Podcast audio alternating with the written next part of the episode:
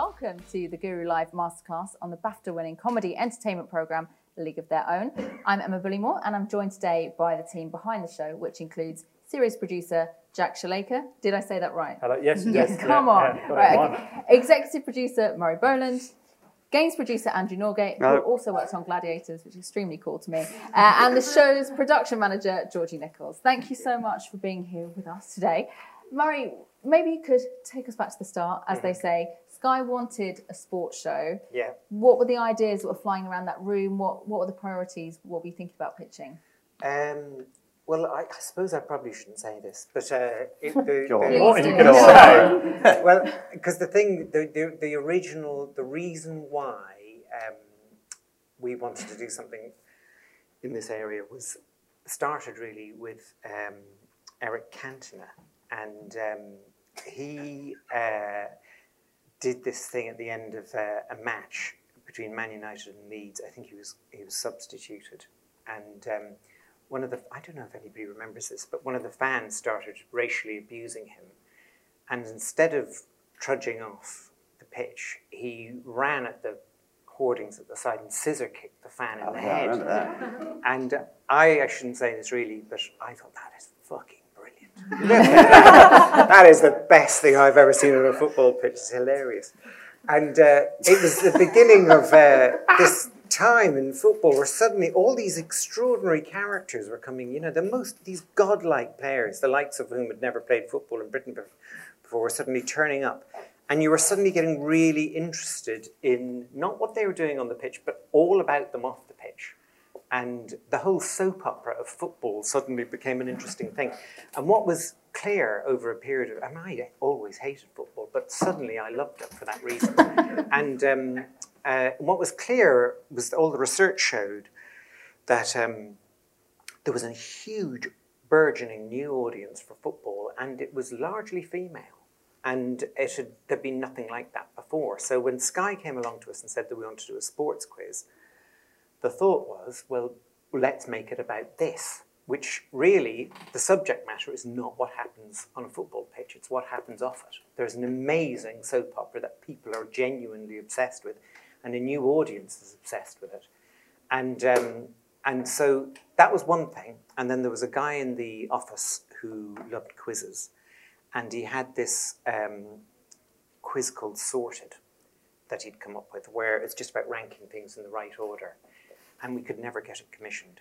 And uh, so we thought, fuck it, let's just take that format where you rank things in the right order, apply it to a panel show, so change it slightly, but basically every question is about ranking things in the right order, but make the questions, although they're about sport, not about sport. So there'd be questions about classically um, who cried the longest when they lost a match, rank them in the right order, or who spent the most, which sports star spent the most on a present for themselves, or stuff that was utterly relatable, even if you didn't like sport. And that's the thing that I think subsequently has been really interesting. You often get that from people saying, you know, I'm a sports fan, but my family are now watching it because they've suddenly realized they don't have to be interested in sport. And so that's what we pitched, something that was, was, was all about that kind of area, which was quite cool, where suddenly these sports stars were the front page of newspapers, not back page, and it wasn't really about sport. Well, And the strapline was it doesn't take sport too seriously. That it was you made a thing of that, didn't you? Well, I think a thing was made of that. Okay. But um, I don't think that was precisely what it was about. It was precise. I think the thing that it was about is what it has always been is. I mean, everybody on that show completely loves sport, but they never talk about it. I mean, if they do, we cut it out. And uh, so, uh, which pisses them off. And uh, but it's um, it is it's really about very much more relatable things, which even people who love sport are really interested in. So if you have a chat in a pub about sport, um, you will chart you will chat about very relatable stuff. You won't keep going on about statistics and score lines. I mean, nobody's interested really. I think beyond a hardcore nerdy group of people. So that's what we were trying to avoid. And how long was that development process? So we were asked, it was very funny, Sky said they were looking for a, a sports panel show, and we thought they'd only said it to us, but they'd said it to 50 companies. and uh, so we uh, spent about, I think, a week and a weekend writing up this idea, myself and this quiz, quiz guy, Paul Brassey. And, uh, and it, yeah, it's about a week and a bit. They were interested. I think there was another uh, panel channel Sky uh, panel show that Sky were interested in, and um, so finally we got shortlisted down to do. And then the process of actually making the show that we did took about four months before we made a pilot, and a lot of kind of very fortuitous things because although here I am telling you all about how this brilliant idea came, it really wasn't about the idea. It was about who made it. And we were very lucky to be able to, and it has always been about who makes it, uh, lucky to get this guy who uh, called Jim Pullen, who was a complete legend in terms of making comedy panel shows and a really brilliant writer. And he'd done everything, you know, from not the kind nine o'clock news forward. And he would normally never never have come and worked with us because we didn't really do many comedy, comedy shows, but he wanted to make one about sport. And um, so he agreed to come on board. He then convinced uh, David Taylor, who's um, the other exec on the show now, but who's been making it most of the time, all the way through, to also do it. And they, they really knew how to make panel shows. They are really, truly brilliant. And we knew at the time, uh, because we'd done a couple of shows where James Corden had been a guest on them, and he was always the funniest guest. Or even though you, you knew him as an actor, he'd come on these things. There'd always be, always be, be these comedians, and James Corden was funnier than a lot of them. So we thought, let's try and get James Corden. And um, they, I think Jim and David managed to convince him. They had a meeting. He said he was interested in talking about it. He loved sport. Had a meeting with him. He just said yes. And to be honest, the combination of those people, that idea, and, and James, from then on, we were re- we really had something. I think. And we'll talk a bit more about casting in a minute. But Georgie, the whole point of this show, or what makes it so much fun to watch, is that it feels effortless and breezy, and it's banter but behind the scenes, oh my goodness, guessing not quite so much. So, how mm. tell us about how you how much work goes into making it feel so effortless. Um, well, it's the team of people. Um, aside from David, who's still our exec, um, we have a brilliant team. Jack heads up now, um, and there's different departments. So there's the producers and their APs and research, and they'll do the questions um, they'll find tidbits of information that nobody else has found, and they'll do chats with the celebrity guests and find out all this information. And that will feed into the script. And then we have um, the archive team who look into all the sports clips and not sports clips, and you know, the most ridiculous things of behind the scenes. I mean, this time we had somebody in the bathroom.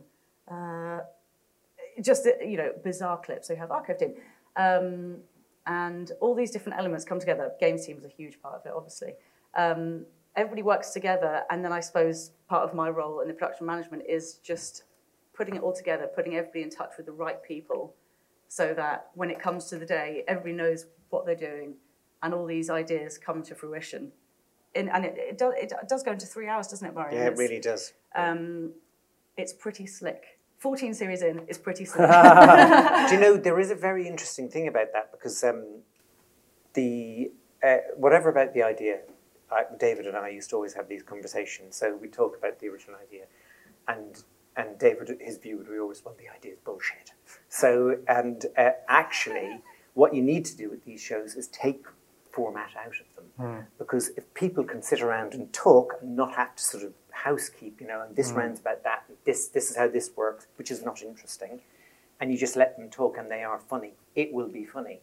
And, and that has generally mm. been, between Jack and, and David, the approach that's been taken. So if you look at the show now, if there's a format in there, well, I can't see it. and uh, it's, it's really become about the relationships and the conversations between them. And the, all the kind of brilliant ideas and all those kind of things that are going there flow from that because they, it all feels, you know, pretty natural and, and unencumbered by lots of housekeeping. But the other thing that's really completely key to this is how it's edited. So if you look at most panel shows, they'll look very jumpy and disjointed. And, uh, and this is mm. something that David has always been, hasn't he, very yeah. keen on, and, and that Jack is amazingly good at. You need to edit those conversations like conversations. So if they start beginning to look disjointed and you're looking like you're jumping from one thing or somebody looks slightly like there's some form of a continuity issue and you can't quite spot it, imperceptibly you'll begin to feel uncomfortable watching it and you won't be able to warm to it. So there's great warmth to that show and a huge part of that isn't just the, the amazing people who are on it, it's how it's cut together, and the whole thing feels like a very, very uh, coherent and natural conversation. And that's completely key. And it's if I was to say there was one thing that set the program uh, aside from others, it's that, and it's the one thing that never gets spoken about. And um, it's I think David. That's a good thing, though, isn't it? It's true, Because it means true, no yeah. one notices it. I think that's the whole Yeah, point, it? absolutely not, because that is three hours down to 45 minutes. So, you know, sometimes some of the funnier stuff Mm. might not go in because it just, you know, doesn't fit. Doesn't flow. Yeah. And how much more ambitious do you think you've been able to be from as we've gone through? And we're now at series 14 because as a, as a viewer, it feels like it just keeps getting bigger. It's a challenge, isn't it, every year to try and make it feel bigger and better than Series 4, but without at the same time changing it too much. Because if you, you've got something good that's, you know, 14 series proves that it's going well, if you make a massive shift to that, the viewer notices it too much and they go, these guys are trying too hard, this is ridiculous. So it's been like a gradual change as you go on. Also comes down to budgetary constraints, like we need the money to go bigger and better. So it's how you you know, Georgie, we work with Georgie's team and how to use the money the best way we can, and just trying to always trying to think what's surprising to the viewer because as soon as you do something that they expect you to do, you've lost. And it's when you go when they tune in and go, I didn't think they were going to do that. I had no idea that was going to come up. That's brilliant. And I think if you look at other shows in our genre that are brilliant, and I think Top Gear in its prime is a good Yeah, example good. of that. When it was on BBC Two and it was Clarkson, May, and Hammond, you tune in and go, I can't believe they're doing that. And that's that's the reaction we, we want to achieve. And I think there's a couple of points this series where we did that, and 14 series in, that's pretty good going, I think. Mm-hmm. But that's that's the that's the aim. But it's hard. I think that's changed. We try not to do the same idea twice on our show as well. That's kind of like a rule we have in the office. If some, the, we only bring back an idea if it's a, if bringing it back is the joke. But we're one of the few shows on television that pack each series with brand new ideas. And when you actually think about that, you think about the other panel shows that are on television, they're heavily formatted. Mm. Whereas our show is like a panel show that's been supersized. It's a massive entertainment bonanza. They're going on VT, they're doing challenges in other countries, they're going on massive road trips, and at the end, they're doing games that wouldn't look out of place on a Saturday night on ITV. And I think it's doing that that helps us keep it fresh, I think. I tell you what, there's also the move from Studio D to the new George Lucas uh, studios up on Elstree. The Studio D, sorry, I'm talking games because that's the only thing that really counts. Yeah. That- um, what that means, you're about to say, is we went from the Muppet Show studio We went to, from the to the Muppet- Star Wars studio. Exactly. So, literally. so suddenly we had a lot more height, a lot more Yeah. space to dick about with, and that's that's really good. It's really important. Trying to matter. their Because a lot of that pressure to supersize it, I must come to your door, does it? Oh, they don't know it's happening. It just happens. no, Andrew's amazing. And, uh, honestly, it's, it's, it's, it's, it's, it's great to have a bigger space to play in. And it's really, it's not bigger, it's a lot higher. Uh, and we can now. Well, here's something else that I, I think we do. We try to, I always try to use the audience, the audience roster as a, as a lovely angle. So if we can do some sliding down through the audience or big balls rolling down through anything that gets them involved, if they feel closer and more intimate, and it, it's great. And we try and do a lot of the games out on the studio floor when you can, I can, you can see my face. You know, you're, you're, we're that close and you're covered in gunge, pulling a tug of war rope, whatever. It's all silly game, but you're right there, and I love that. I really love that. And let's talk a bit more about casting because you Mm. talked about why you wanted James. Talk a bit more about, about why you wanted the other the other regulars. Well, we, we kind of worked it out um, that you needed, if you weren't really going to talk about sport, you needed people on the show who clearly knew about it in order for anybody to take it seriously. So um, we, uh, uh, Jamie Redknapp was key name on Sky, so he was he was perfect for it. Although it was very funny because I know the initial conversations we had with Jamie, all he was concerned about was ha- whether he was going to win the quiz. and, uh, and we kept saying, look, it won't matter. It really, nobody will care. And he said, no, what are you talking about? Because he's what I- you know, an elite professional sportsman, and what he knows about is winning, and that's what matters to him. And so he was really freaked out about, you know, whether I should do this show, and you know, I might not win, and all this. kind- So that went on for a lot. And then there was lots of chat around Freddie uh, was uh, still uh, playing for England and uh, had a you know a, a proper cricket career and still playing in the Indian Premier League. And so we had lots and lots of conversations about whether Freddie would or wouldn't do it. And right up until the last uh, couple of days, I think, before we recorded, I think it was the series, because we had somebody else did the pilot. I shouldn't mention who it was. And um, uh, and then finally, Freddie said he would he would do it. And I think for the first series, the pair of them just looked like they're thinking, "What the fuck have I got myself into?" and it was only when the second series came along that they thought, oh, "Okay, I get this. This is quite funny."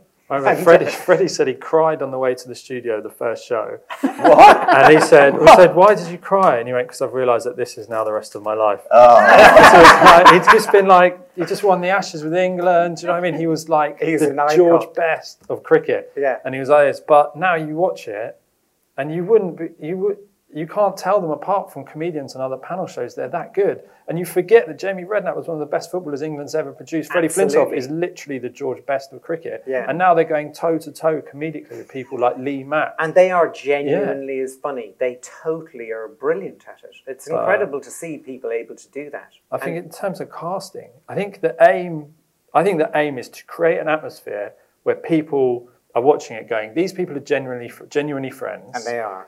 And they're friendly enough with each other to be able to take the piss out of each other. And I think that is like the secret ingredient. So say you're down the pub with your mates and people are taking the mick out of each other and everyone's laughing. Even the person on the receiving end of the joke can laugh because you're all such good mates. If you can create that in a in a comedy entertainment show where there's multiple people, you're onto a hit, I think, because that is when the viewer goes, I want to be in that pub with these people. And I think that's what people have with a league of their own. They go, I believe this banter. I believe that these guys are friends, and they are. And I think, you know, you speak to Freddie and he'll say, Oh, last weekend I was at the cricket with Jamie. And they're hanging out, and you go, Right, we've got something here. This is going to be good. But the thing about that's interesting, that whole thing about this kind of how they take the piss out of each other, that was something that Jim Pullen originally was brilliant at. He was always looking for something that he could hang an ongoing joke on. Hmm. And the joke clearly after the first one that, that he was pushing for, um, doing jokes about Freddie and drinking and jokes about Jamie leaving school early and not being the brightest. they just went right, we just tried loads of different things. Some things were just funny. So we just went with them and they got them and they kind of quite enjoyed it. They ran with them and Jamie thought they were funny too. Hmm. And eventually this whole soap opera, based on these relationships and these caricatures of what they're like, um, emerge. And it, that's what people like. So although the ideas are different, you really want, there's a world you've created um, with all kinds of things that viewers are familiar with, and you don't want to go outside of that. So we had a very, Jack just made an amazing, the last series I just, I think, one of our best ever. Um, but James couldn't do all of them. So we thought, okay, let's have guest hosts. And I was saying, yeah, let's get all the biggest sort of superstars in the world of sport to come on and guest host the show and we can market it and blah, blah, blah. And Jack and David kept saying, no, no, that won't work. We need to get all our regulars to be the hosts because that will, I, I, I remember thinking, is that the right thing to do? We can really do something amazing here. And, um, and it was completely the right thing to do. You know, you know, as soon as you got somebody from outside of that world hosting the show, it just felt slightly strange. And whenever one of, you know, R- Romesh or Freddie or, or, or, or them took it, it was just brilliant. Because it's just another position to put them in where you could, you know, you could take the piss out of each other for a new reason. Well, we're going to talk about Romesh, but let's have a little look at a clip of him in action, shall we? If we can. There is actually a service available for fathers who lack sympathy for what their partners are about to go through. And we've got it here tonight. Are you up for this, Ron? Will you will you try this? Face of piss, mate. Okay, well, go over to our hospital bed. This is Kate Thomas. Uh, she is a medical professional. Tony and Jamie, you head over as well uh, to hold his hand and help him with his breathing exercises. Women are tougher than men. That- That's a fact of life. So, Ron, this is going to simulate childbirth by sending electrical currents Funny, through your abdomen. Okay. Now, before we start, I do have to read out these warnings. Okay. Whoa, whoa, whoa, whoa, whoa, whoa! Legally, I have to. So, just you have to listen to this. Uh, you shouldn't do this if you have any of these issues heart problems, Yes. metal plates anywhere in your body. Yeah. There's some other bits about weight issues and if you wear glasses, but I'm sure that's not important. So, the simulator ranges from levels 1 to 8. If you can withstand level 8 for 10 seconds, let me tell you, it will be completely worth it because you know what you're going to get? A bonus point for the red team. So, You give in here, son. You give in. You are in deep shit. Jamie, It's a if, bonus point now. Give Jamie, birth if and you then have the go shit the other kicked out of you. side And stand with that nurse in the Give us machine. your hand. Come here, big. Romesh, that's it. Hold his hand. Well, come on, do big man. this. You're a team You can do this. Level eight. Top up for me. Jesus Christ. Is he pregnant already? Oh yeah, that's the good stuff. Okay, guys, I don't, I don't want to worry you, but I, I am crowning. Hey, are we ready to begin? Yeah. Okay. Leave it. Oh! Oh my God! What you level was that? What level was that? What level was that? That was level two. That was level two. Tony, hold his hand. Tony, hold his hand. To keep him, keep Just him there. don't you give in. That's three. Don't you give in. Come on. Oh my God, that's horrible. Just put it to level eight. It's at level four. Okay, come Just on. put it to level eight. What's the matter with you? Very silly, isn't it? So are you responsible for that? No, not me. I have done. Jack yeah. is. I- It's, yeah. it's so simple and yet so genius. Yeah, Talk yeah. us through it. Uh, yeah, I just remember Romesh say, telling us. I mean, we were doing a question about match the sports star to their yeah the thing. What was it? Their fan, their dream experience or something like that. I can't remember exactly what it was. But anyway, a boxer said, "I want to experience the pain of childbirth." A mad boxer called Deontay Wilder, who's heavyweight champion of the world. He's got one of the belts anyway. Uh, and he said that. He said, I want to, and it was in the papers, people going, this guy's mad. He wants to experience pain of childbirth. Loads of women were going, there's absolutely no way this guy could take pain. And Romesh had said to me, he could go, yeah, I actually think women make a bit of a fuss about that, to be honest. he said, and we got him to say it on the show, he went, he, he told a story about how he, he'd been on a special diet that was really high in fibre and he hadn't gone for a shit for four days. and then when he did go for a shit, he said, he told his wife, he went, I don't care God. how much childbirth that, what I've just done. hurts." I was like, say that, just say that, say that, say that, say that on the show, say that. And so we saw, we arranged for. He was like, Are "You're going to make me do it," and he was up for it. And so he told that story, and we got that stuff. That that is a real service that they do provide men in the build up to. Uh, say if their wife's pregnant and they're not being sympathetic enough, their wife can make them do it. But one serious thing about that is that it's a good idea because it comes from truth. Like it's based on a real fact. From a- sport. From sport. So a boxer said it. It's based on something that Romesh does believe, even for a comedic effect, he does actually think that. And then the service is real. So it's not something we made up that No. causes pain. The woman was, so it's not in that clip because we had to sub it down for this, but like she explains that it is a service. So that that's a really subtle thing that the viewer you're, he, they're on board at that point. So rather than going, this is nonsense, what am I watching? Why are you doing it? Why? It's like, clear it's, why It's, we've got a very got clear there. why. And then, so, and that's a subliminal thing that is in comedy. If you have a good reason to be doing something, it can be absolutely bonkers, but it's still funny. And if you don't have that, there's like a missing step in the journey that makes it jar slightly. Whereas Feel that, random, yeah, exactly. yeah. If it feels random, it's just bullshit. But that's that's funny. And because the show is so reliant on chemistry and on the on screen talent, Yeah. I mean, how much relief is there for you guys when Romesh comes in and it works and he, he fits and it's part of the gang? That was brilliant, actually. Yeah. Like you were saying, That's that, that episode's gone out this week, and he's had such great feedback. Um, but everybody who hosted came and filled the seats. The only thing is that you you notice James has done it for so long, and um, he can just move things along um, with just a simple comment or a look, and I think that's the only thing that He's clearly brilliant. he Yeah, is. definitely. I mean, Yeah, that's why. I've been America, doing yeah. what television for thirty years, and on screen people are referred to as talent. He is genuinely worthy of the description. He is unbelievable. Jack, I want to talk to you a bit about the writing process because Yeah. I think a lot of people would watch it who weren't in the industry and think Mm. there wasn't really much writing because it is supposed to feel like it's it's fresh Yeah. and, and bouncy. But tell us about your the thing so the best stuff usually is the stuff that's off the cuff that happens in the room but like all, I think like most creative processes, you need a structure. So say if I said to someone, can you write 40 or 45 minute TV show that's really funny? There's a blank bit of paper, go. You need the structure of the format of the TV show to give you somewhere to start and make the jokes and stuff like that. And I think that you, you can kind of apply that theory to this in that they, like James obviously has a script, and the other people work with writers throughout the day and in the build-up to the show to think up funny angles on the subjects we're talking about. And uh, so I think that, so I don't know, do people, do people here starting out in telly or want to work in television? I think whether you want to be a writer or you want to be a producer, because our show, our show is written by writers and producers together, and most comedy entertainment programs are. I think if you want to be either a writer or a producer, a good thing to do is to learn about what the other, whether you want to be a writer, learn what a producer does, you want to be a learn what a writer does. And I, when I was a researcher making a Channel 4 chat show called Alan Carr Chatty Man, uh, I said to the super producer, I was like, I was a bit cocky. I thought I can do jokes. I can write. I think I'm funny. I can write jokes. And I like the writers, and they were. Like, he was like, "Don't worry about it. No, no, no, no, no. Like you know, these guys are trusted in this room. Like we pay them loads of money to write jokes." So I went and bought a book on how to write jokes, and uh, I can recommend it to anyone to do this.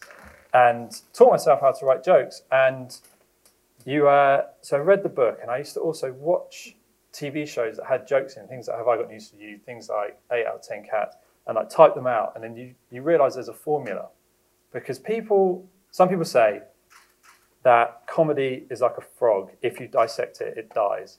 But the people who say that are comedy writers who don't want you to learn how to write comedy because you will steal their job. So there's this, they create this myth around writing comedy and to make it feel like, oh, you have to be this otherworldly. I can't do that. I can't do that.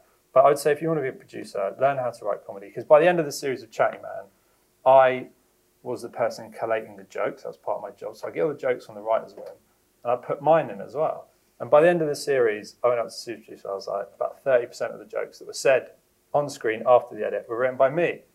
And so I got them in, but he just didn't trust me at the time. And after, he's like, oh, fuck, I should have trusted you. That's great. And so the next series, I started writing jokes. And so that's how it works. Like you get, you get writers and producers in a room.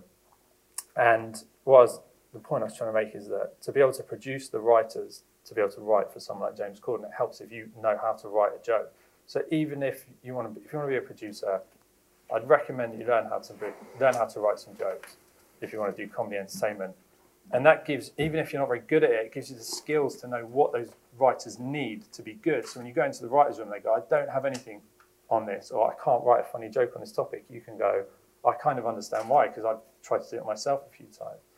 So we, what we do is we have a, we have a room of people who help write James's script with the help of people like me and our producers who produce the show.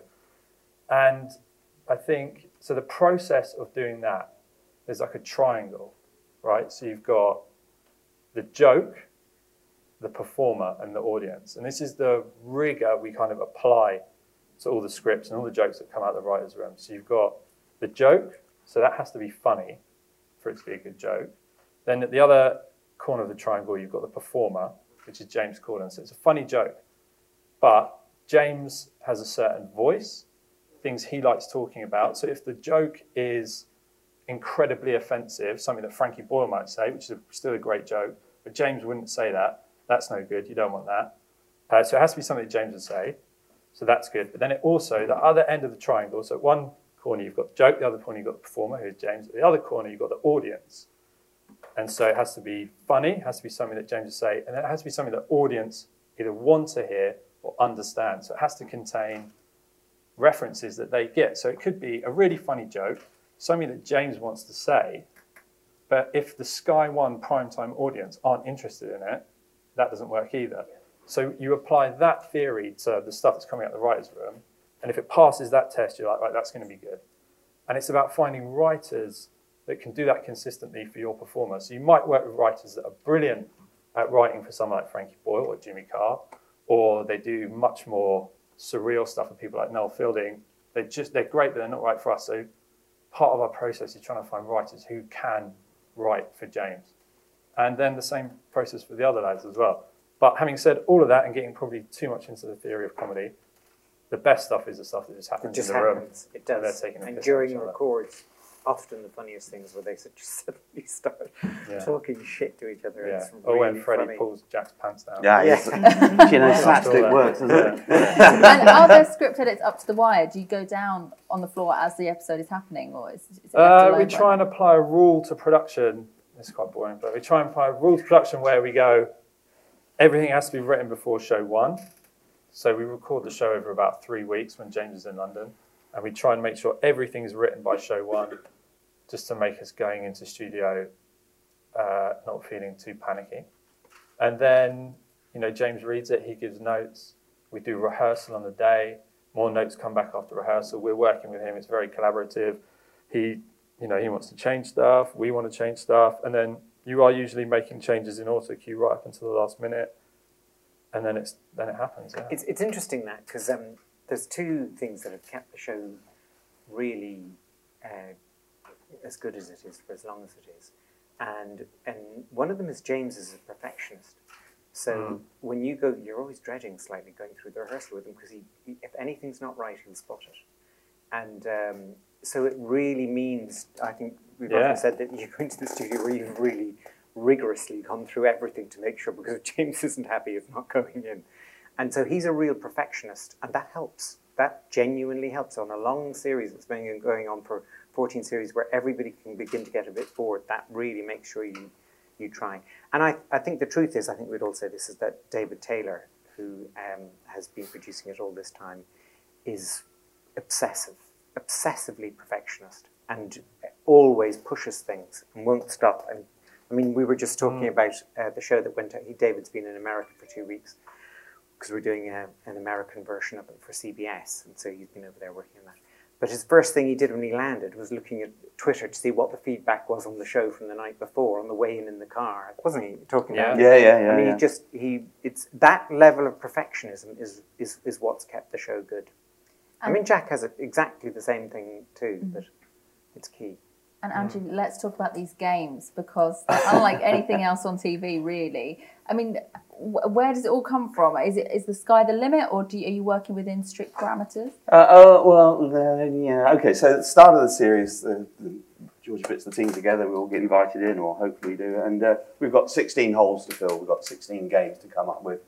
And uh, it's a blank piece of paper again. So we go, what do you, what do we like? Everybody likes the assault course, so we try and reconfigure an assault course again, which is straightforward. Uh, pop star penalties normally comes back in, and that's a good one for us. And then and then we're struggling. So yeah, so that's when we go, right. That's that's where we sit there and go, whoopsie, what do we do now? Um, uh, the round two games are. Uh, here's one thing about I would say because because there is there is a format that actually nobody really gives a, a damn about the score. Our games can be more about nobody's counting. Seriously, it's like you knock him over five times or it runs a bit over. Unlike other game shows I've worked on, that's critical. With this one, you've got room. So it, it, it's either, as Jim would say, where's the funny in the game? If the game isn't funny, we shouldn't be doing doing it unless it's really scary. Then we're doing it. So it's like, funny, uh-huh, no, oh, hell, we're up in the sky. You know, and everybody, I don't know whether you know this or not, but people don't like heights. You can say you like heights, as soon as you get up there, it's a different ball game.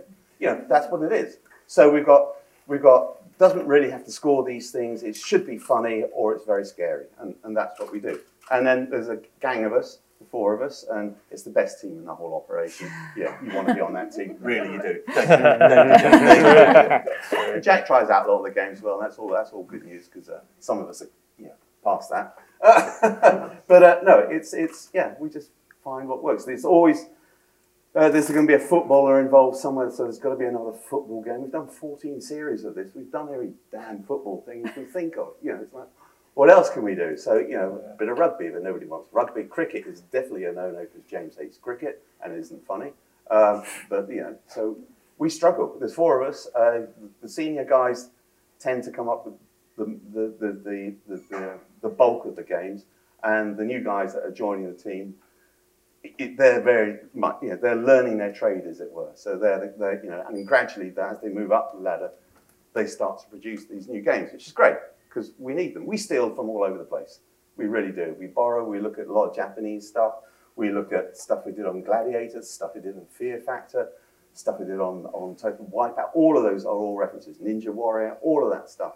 And then we put our little spin on them, or we come up with something totally fantastic, which is often the case, but that's what we're slippy tug off. yes. But you come up with some incredible things, Yes. and then someone has to convince these people to do them because it's all right. You want them to look scared, but they've, they've got to actually do them, haven't they? I mean, mm. how difficult can that be? Well, it would be. It would I have to do that. It's yeah, these guys has have to to do that that. your, go- is Yeah. that your job? So tell But like us. when Andrew Yeah. said that I do lots of them because we, we set a rule uh, that if you if you're asking a celebrity to do something re- that looks really dangerous that is completely safe because Andrew's designed it to be so, if you can say I've done it, you immediately take a massive leap forward in terms of gaining their trust.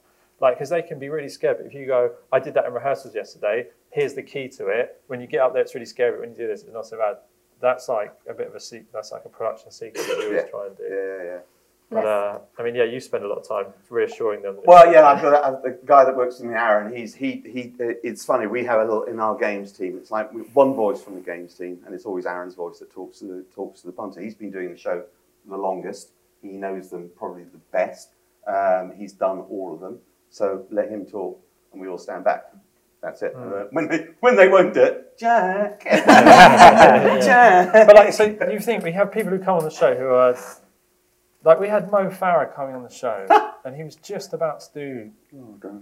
So he he came on just before he did the Olympics, and we had to like be really careful about what he wants to do. But he's mad, so he was going, "Yeah, I want to do it. I want to do it. I want to jump off that. I want to jump off that." His agent's going, "No, please no." And like he had this, he was going to do the London Marathon last time. So he was in, he'd won the Olympics, done all that, Super Saturday, the Mobot, all that stuff. And then about three years ago, he was going to. He was like, "I'm going to set out to win the London Marathon. I'll be the first Englishman to win the London Marathon."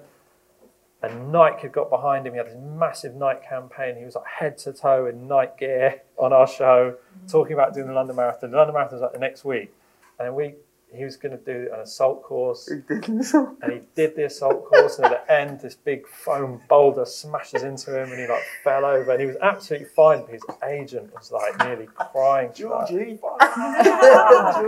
but we have to make them incredibly safe because the people we're asking them to do the games, the comedians, They've got obviously- entire yeah, careers the comedians obviously see on the it. funny side and they're up for it and they know Yeah. that they're television presenters or they're comedians. It's part of their job. But when you're asking, like, you know, a play, a football player gets paid two hundred thousand pounds a week to do something. You've got to make sure it's safe. And we've got a really good track record with that, and so that's what we fall back on. But sometimes, like, they want to do it, and their representatives are going like, absolutely not, mate. Right, your turn. You've sat very patiently. If you have a question, please just raise your hand and we'll ask the panel. Um, uh, very early on, you said when you were originally um, formatting the program, you, you, watched Eric Cantona um, kick someone, which is fantastic. It's, uh, it was very good. And uh, but you said that, that the, the new people attracted to sport were um, mainly sort of women at that stage. Um, and uh, I mean, I, don't- I don't know. I always thought that the program being more appealing to men rather than women. Although looking around here, I mean, it's obvious the balance of the audience is far more. I think there's only four lads in the room. Um, so, but do you think it actually does draw a female audience strongly, or It's it's, it's, it's rated as lads TV, isn't it? And the Yeah. other TV program you mentioned was um, Top Gear, and also I know in, in the office I work in an office in a very dull, miserable day job. So unfortunately, rather than in TV, which would be brilliant, but it's it's um, it, it is more that the, the lads who watch it rather than girls in the, in the office certainly. I mean, look, it is obviously quite a male watch. But um, the thing, the thing that is interesting about that is, yeah, the, the new audience that at the time that was coming through was was largely driven um, uh, by women. You know, in terms of suddenly finding an interest in football that hadn't necessarily been there before, and for the reasons, you know, that I was I was suddenly interested in it.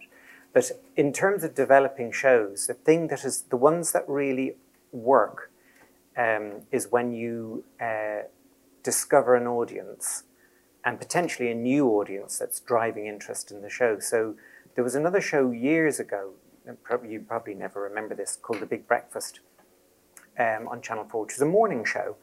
And so I did the pitch for that with in the company I was working at with a couple of other people.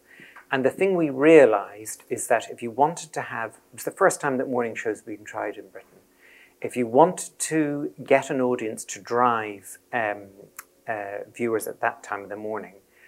What we understood from research was that a lot of parents were plunking their kids down in front of the TV whilst they were trying to get ready for work. And all the breakfast shows were about news. So, what we thought we'd do was um, make a show that would appeal to kids.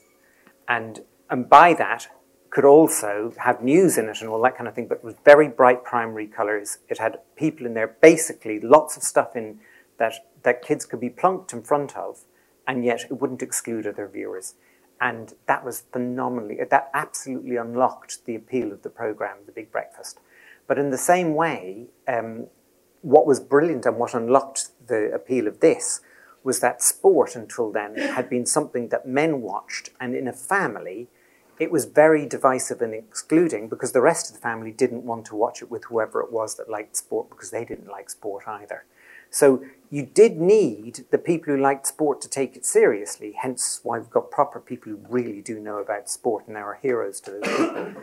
But you needed the rest of the family not to feel excluded. So if they sat down and watched them with it, it wasn't a guilty pleasure for just one person in the room. And Sky is a family channel.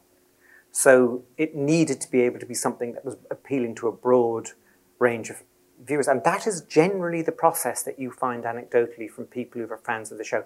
There's, it is very male, but people who enjoy it, you know, the broader family are, are, are, are the kids and the, you know, their partners, and, and they like it because they don't feel excluded. And, and that was, does that answer the question? Yeah, that's a really interesting point. Thank you very much. Is there another question? Um, Oh, sorry. just thank you. Um, I like um, so I'm yeah a graduate. I like um love comedy writing, and I like yeah like to study and just write different types of comedy writing. And um, my question is um like, would you say in order to become a writer for uh, like a comedy like a show like this, um, would you have to start as a researcher, or how would you go about it? I would say there's like there's a few routes in that uh, that comedy. When you speak to people who are comedy writers, they're usually coming through a variety of routes. Either they're either they're a comedian. So lots of people who work in these write in writers' rooms are comedians themselves, or people who were comedians and maybe their career didn't take off as well as they hoped, and now they work as writers. Or you can go up being you can come in through being a researcher, assistant producer, and then try and diversify into writing and contribute jokes and try and write and put your jokes forward. Uh, or you can go in and just try and be a writer off the bat. And I think the best advice I could have for someone trying to start out like that would be to go and watch as much stand up comedy as you can.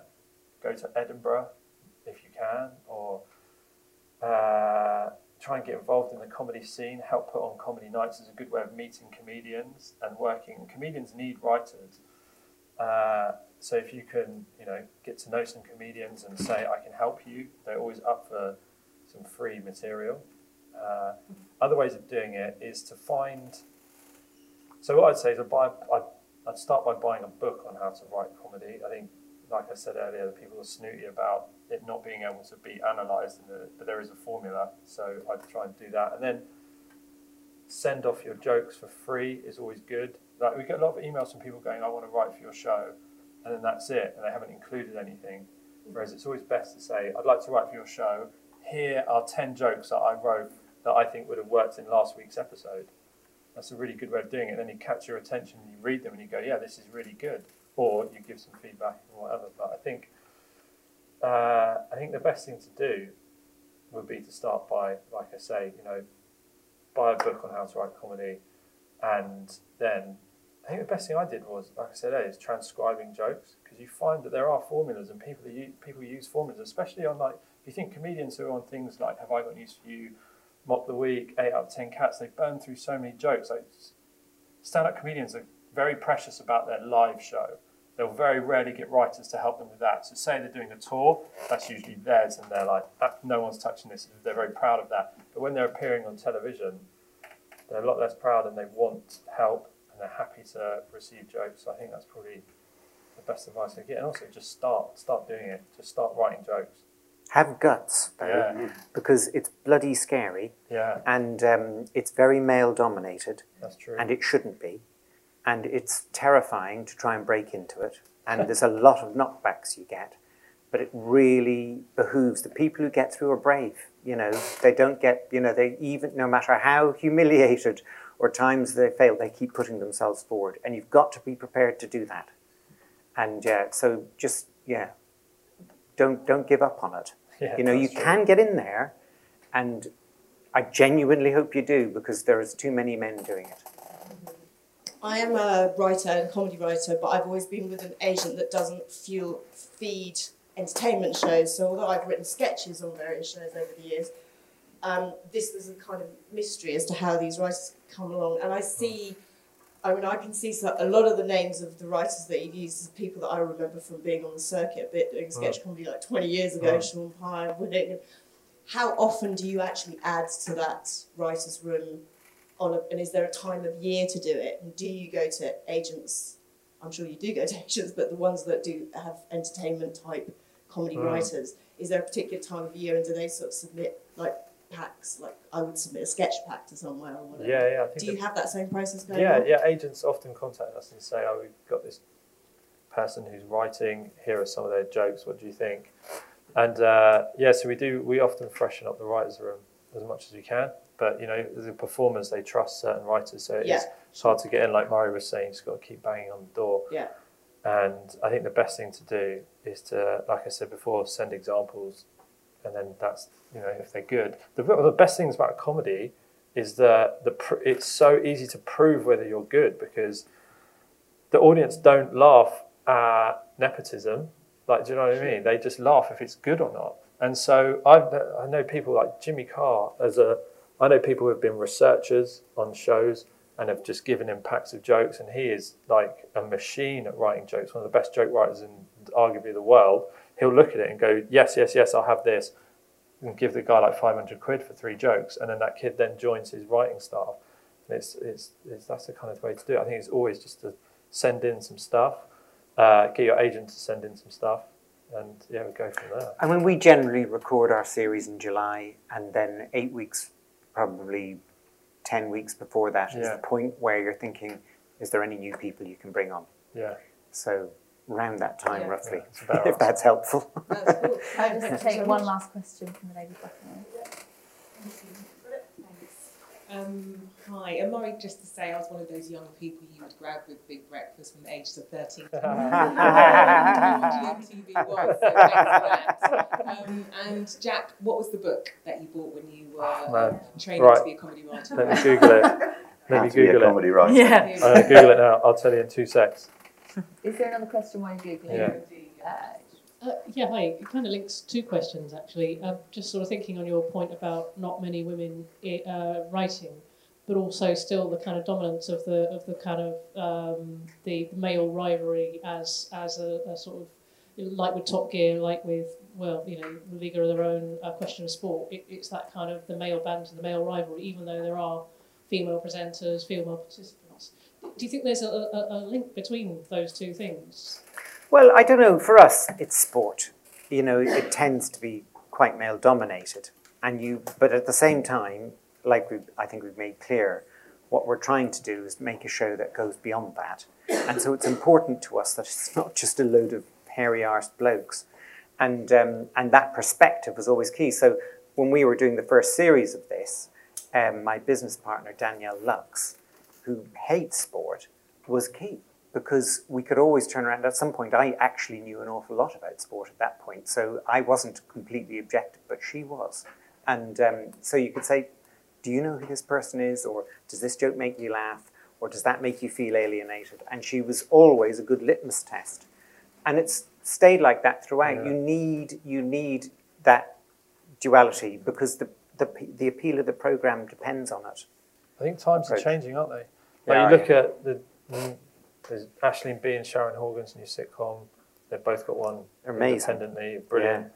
And I think the like in terms of production, and I think it's it is changing. There are more female stand-up comedians coming through, and on because panel shows have always had this stigma of being quite a male-dominated space, and that's changing, which is brilliant. And we're trying our best to facilitate that as well. And the book that will make you an Oh, amazing yeah. writer Yeah. is. This is genuinely good because there's a load of shit ones out there. And I've read a few, but this is a good one. So it's a guy called Gene Perret. His name G E N E P E R R E T.